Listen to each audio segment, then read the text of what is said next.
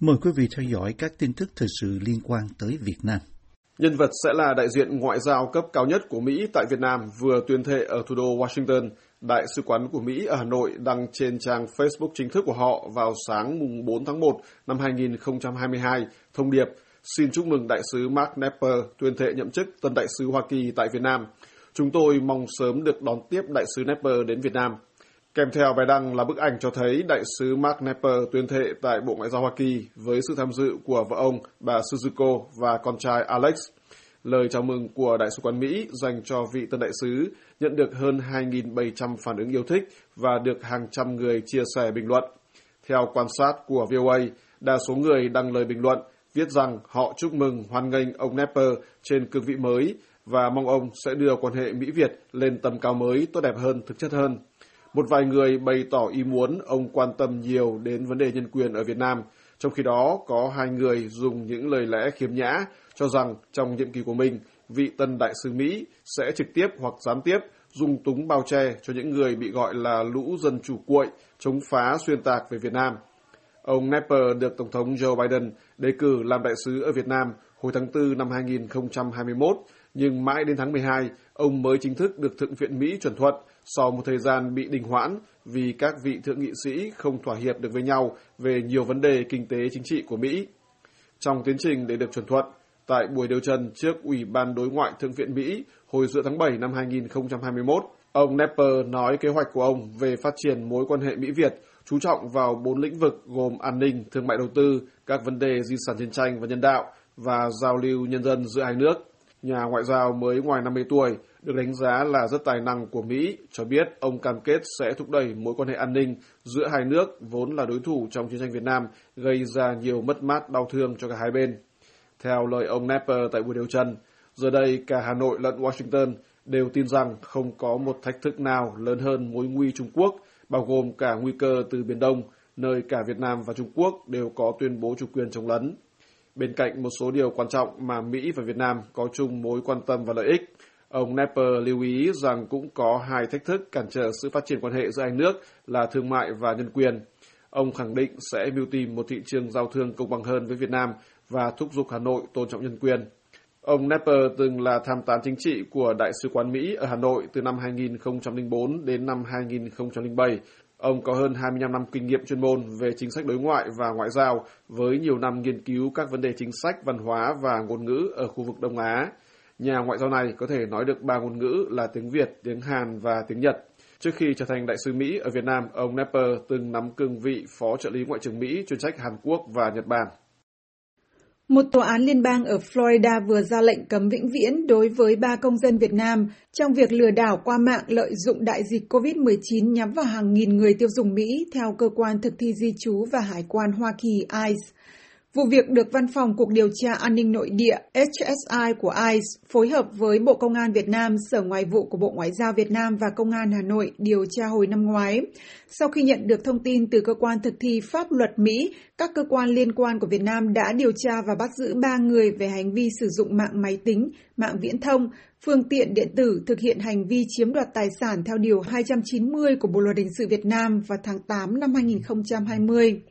Một đơn khiếu nại nộp lên tòa án quận trung tâm của Florida vào tháng 8 năm ngoái cáo buộc nhóm người Việt gồm Phan Đình Thư, Trần Quốc Khánh và Nguyễn Duy Toản đã tham gia vào một vụ lừa đảo qua mạng lợi dụng đại dịch để thu lợi cá nhân. Theo thông báo của ICE về phán quyết của Tòa Liên bang ở Tampa hôm 28 tháng 12, nhóm này lập ra hơn 300 trang web và họ dùng để bán các sản phẩm lúc đó đang trở nên khan hiếm trong thời gian đại dịch ở Mỹ, gồm nước rửa tay khô và khăn ướt diệt khuẩn. Hàng nghìn nạn nhân ở tất cả 50 tiểu bang của Mỹ đã trả tiền cho các mặt hàng được tiếp thị qua các trang web này, nhưng không bao giờ nhận được sản phẩm đã đặt hàng.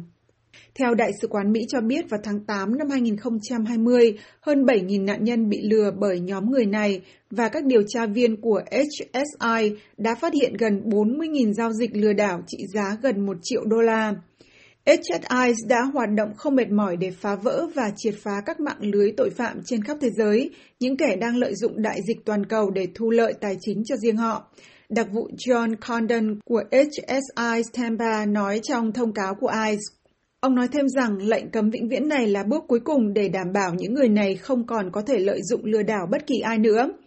Theo ICE, các bị cáo đã lập ra hàng trăm tài khoản email và mở một tài khoản tại một công ty cung cấp dịch vụ thanh toán và chuyển tiền qua Internet để thực hiện hành vi lừa đảo. Các bị cáo cũng bị cáo buộc đã đưa ra các địa chỉ liên lạc và số điện thoại lừa đảo trên các trang web mà họ lập ra, khiến các cá nhân và doanh nghiệp không liên quan ở Hoa Kỳ nhận được rất nhiều cuộc gọi khiếu nại từ các nạn nhân bị nhóm này lừa đảo. Đưa tin về vụ việc này hồi tháng 8 năm ngoái, Công an Nhân dân cho biết ba người này cùng một người khác tên Đỗ Chí Huy cũng bị bắt trong vụ này, đã lập khoảng 110 trang website thương mại điện tử, chạy quảng cáo trên Google Shopping và lập tài khoản PayPal để nhận tiền từ khách hàng đặt hàng. Nội dung các website được các nhóm sao chép từ các trang thương mại điện tử của Mỹ như Walmart hay Best Buy. Nhóm còn tải mã vận đơn lên PayPal thông qua trang web của đơn vị vận chuyển UPS của Mỹ nhằm mục đích đánh lừa khách hàng rằng hàng đã được chuyển nhưng trên thực tế không có hàng vì đơn hàng không có thật. Quyền trợ lý Bộ trưởng Tư pháp phụ trách Bộ phận Dân sự, ông Brian Boynton, được ai trích lời nói rằng những trò lừa đảo lợi dụng đại dịch toàn cầu nhắm vào người tiêu dùng Mỹ là đặc biệt nghiêm trọng và rằng Bộ Tư pháp cam kết làm việc với các đối tác thực thi pháp luật ở Hoa Kỳ và trên toàn cầu để ngăn chặn bất kỳ ai muốn trục lợi thông qua loại hành vi lừa đảo này. Quyền luật sư Hoa Kỳ của quận trung tâm Florida, Karen Hoffman cho rằng lệnh cuối cùng được đưa ra trong vụ việc dân sự này gửi đi một thông điệp mạnh mẽ về cam kết của quận trong việc đảm bảo rằng các hành vi gian lận lừa đảo sẽ bị xử lý trong lĩnh vực cực kỳ quan trọng này.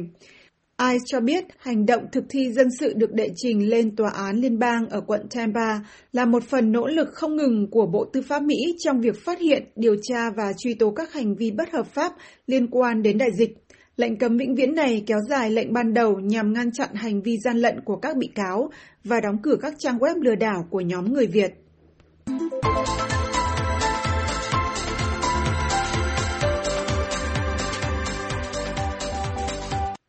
Việt Nam đang muốn đặt mua tên lửa hành trình BrahMos từ Ấn Độ và thương vụ này có thể được bàn thảo trong chuyến thăm sắp tới của Bộ trưởng Quốc phòng Rajnath Singh tới Hà Nội theo truyền thông Ấn Độ. Bộ trưởng Sinh dự kiến tới thăm Việt Nam vào tuần thứ hai của tháng này nhân dịp kỷ niệm 50 năm thiết lập quan hệ ngoại giao giữa Ấn Độ và Việt Nam, theo The Economic Times và Wyon. Ghi nhận của tờ Thời báo Kinh tế cho biết việc xuất khẩu quốc phòng và các hợp tác như đào tạo và bảo dưỡng các thiết bị quốc phòng có thể nằm cao trong nghị trình thảo luận trong chuyến thăm 3 ngày của Bộ trưởng Sinh tới Việt Nam. Tờ báo tiếng Anh của Ấn Độ còn nói rằng Việt Nam cũng quan tâm đến việc mua tên lửa BrahMos do Ấn Độ và Nga cùng sản xuất. Tương tự, kênh tin tức tiếng Anh của Ấn Độ Wyon cho biết chuyến thăm của Bộ trưởng sinh tới Việt Nam còn để củng cố thị trường xuất khẩu quốc phòng của Ấn Độ. Trích dẫn nguồn tin của các chuyên gia quốc phòng, Wyon cho biết Bộ trưởng Ấn Độ dự kiến sẽ bàn thảo với phía Việt Nam về việc mua bán các thiết bị quốc phòng của Ấn Độ, trong đó có tên lửa hành trình BrahMos. Vẫn theo Wyon, Việt Nam và Ấn Độ đã thương thảo về việc tiếp nhận loại tên lửa siêu thanh ứng dụng công nghệ tàng hình có thể phóng từ tàu, tàu ngầm, máy bay hay các trạm phóng lưu động trên mặt đất từ ít nhất một năm qua. Kênh tin tức này nhận định rằng Việt Nam đang muốn hiện đại hóa các vũ khí quốc phòng trước mối lo ngại ngày càng tăng từ Trung Quốc. Còn theo nhận định của tờ Thời báo Kinh tế, chuyến thăm của Bộ trưởng Sinh tới Việt Nam sẽ là chuyến công du đầu tiên của ông tới Đông Nam Á kể từ khi bùng phát dịch COVID-19 trong lúc Trung Quốc ngày càng bành trướng sức mạnh trong khu vực.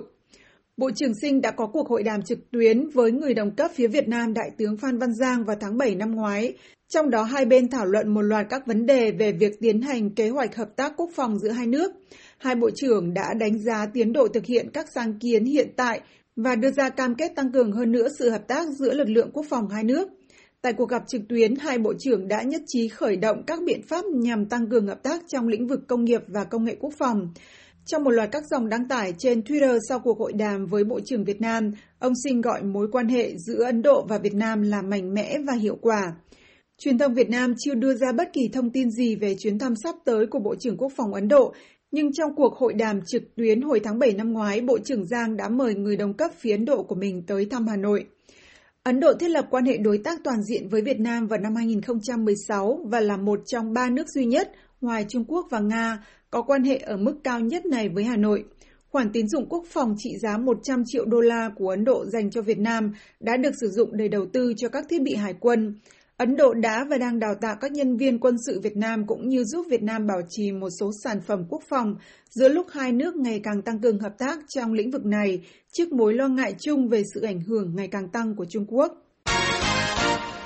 Tổng Thanh tra Chính phủ Việt Nam sẽ triển khai 3 cuộc thanh tra về mua sắm trang thiết bị y tế, sinh phẩm, bộ xét nghiệm phục vụ phòng chống dịch COVID-19 tại Bộ Y tế cũng như tại các ủy ban nhân dân của hai thành phố Hà Nội và Hồ Chí Minh trong quý 1 năm 2022. Đây là kế hoạch để thực thi một cách cụ thể những nhiệm vụ do Thủ tướng giao cho cơ quan thanh tra chính phủ nhằm mục đích chống lãng phí tiêu cực. Các báo trong nước cho hay hôm 4 tháng 1 năm 2022 dẫn lại một báo cáo của cơ quan này gửi lên Thủ tướng. Báo cáo nói trong thời gian tới, bên cạnh ba cuộc thanh tra đáng chú ý nêu trên, Thanh tra Chính phủ cũng hướng dẫn bằng văn bản cho các bộ ngành địa phương về xây dựng kế hoạch thanh tra cho năm 2022, trong đó có nội dung về thanh tra việc mua sắm trang thiết bị y tế phục vụ công tác phòng chống COVID-19. Kế hoạch thanh tra đối với Bộ Y tế và hai thành phố lớn nhất của Việt Nam được công bố giữa lúc vụ bê bối mua bán các bộ xét nghiệm của công ty Việt Á tiếp tục có những diễn biến mới. Báo chí Việt Nam loan tin rằng đến ngày 31 tháng 12 năm 2021, ít nhất 19 người bị Bộ Công an khởi tố vì có vai trò trong vụ thổi giá đưa nhận hối lộ khi mua bán các bộ xét nghiệm của Việt Á. Trong số những người đó có ba lãnh đạo, nguyên lãnh đạo cấp vụ thuộc hai bộ Y tế khoa công nghệ bị khởi tố về tội lợi dụng chức vụ quyền hạn trong khi thi hành công vụ. Hàng chục người khác thuộc diện bị tình nghi.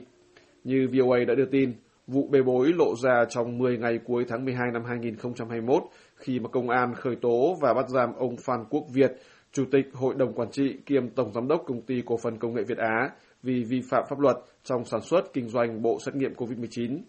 Điều tra ban đầu của nhà chức trách cho thấy là Việt Á đã cung cấp các bộ xét nghiệm cho các cơ quan y tế của 62 trên 63 tỉnh thành trên cả nước Việt Nam với doanh thu gần 4.000 tỷ đồng. Nhà chức trách cáo buộc rằng ông Phan Quốc Việt lợi dụng tình hình dịch bệnh để bắt tay với các quan chức cấp địa phương nâng giá bộ xét nghiệm và hưởng lợi bất chính số tiền lớn. Điều này được nhắc lại và nhấn mạnh trong một báo cáo của chính phủ trình lên Quốc hội, được báo chí dẫn lại hôm 4 tháng 1. Trong báo cáo, chính phủ đánh giá rằng vụ bê bối Việt Á là vụ vi phạm pháp luật nghiêm trọng. Công ty Việt Á đã lợi dụng tình trạng dịch bệnh để trục lợi, đồng thời một số cá nhân đã vi phạm các quy định trong việc tổ chức thực hiện mua sắm đấu thầu và lợi dụng chức vụ quyền hạn trong khi thi hành công vụ theo một đoạn của báo cáo.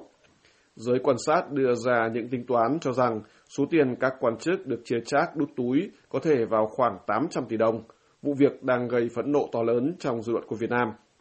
Trên trang Facebook cá nhân, tiến sĩ Nguyễn Đức Thành, Giám đốc Trung tâm Nghiên cứu Kinh tế và Chiến lược Việt Nam, điểm lại rằng toàn bộ vụ việc có sự chuẩn bị rất công phu, có mục tiêu chính sách được thiết lập rõ ràng và được thực hiện qua các công đoạn đầy đủ theo quy trình pháp luật, cũng như việc xây dựng tính chính danh qua hệ thống truyền thông chính thống. Ông Thành nhận định với quy mô và bài bản như vậy, có thể nói đây là một bằng chứng cho thấy tham nhũng của Việt Nam đã tiến từ giai đoạn tham nhũng hành chính và tham nhũng chính sách sang một giai đoạn mới có tính chất hoàn toàn khác là lũng đoạn nhà nước. Theo nhà nghiên cứu này, sự tiến hóa từ tham nhũng nhỏ lẻ lên tham nhũng có hệ thống, tham nhũng và thao túng chính sách, rồi lên đến giai đoạn lũng đoạn nhà nước là bước phát triển về chất của sự suy thoái xã hội và ông khuyên cáo rằng Việt Nam cần nhìn nhận rõ thực trạng này để chuẩn bị cho những giải pháp đối phó phù hợp với bản chất nghiêm trọng của vấn đề.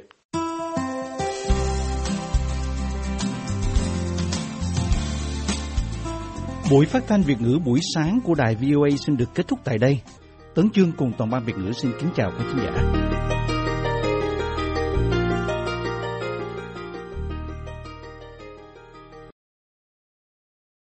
This program has come to you from the Voice of America, Washington.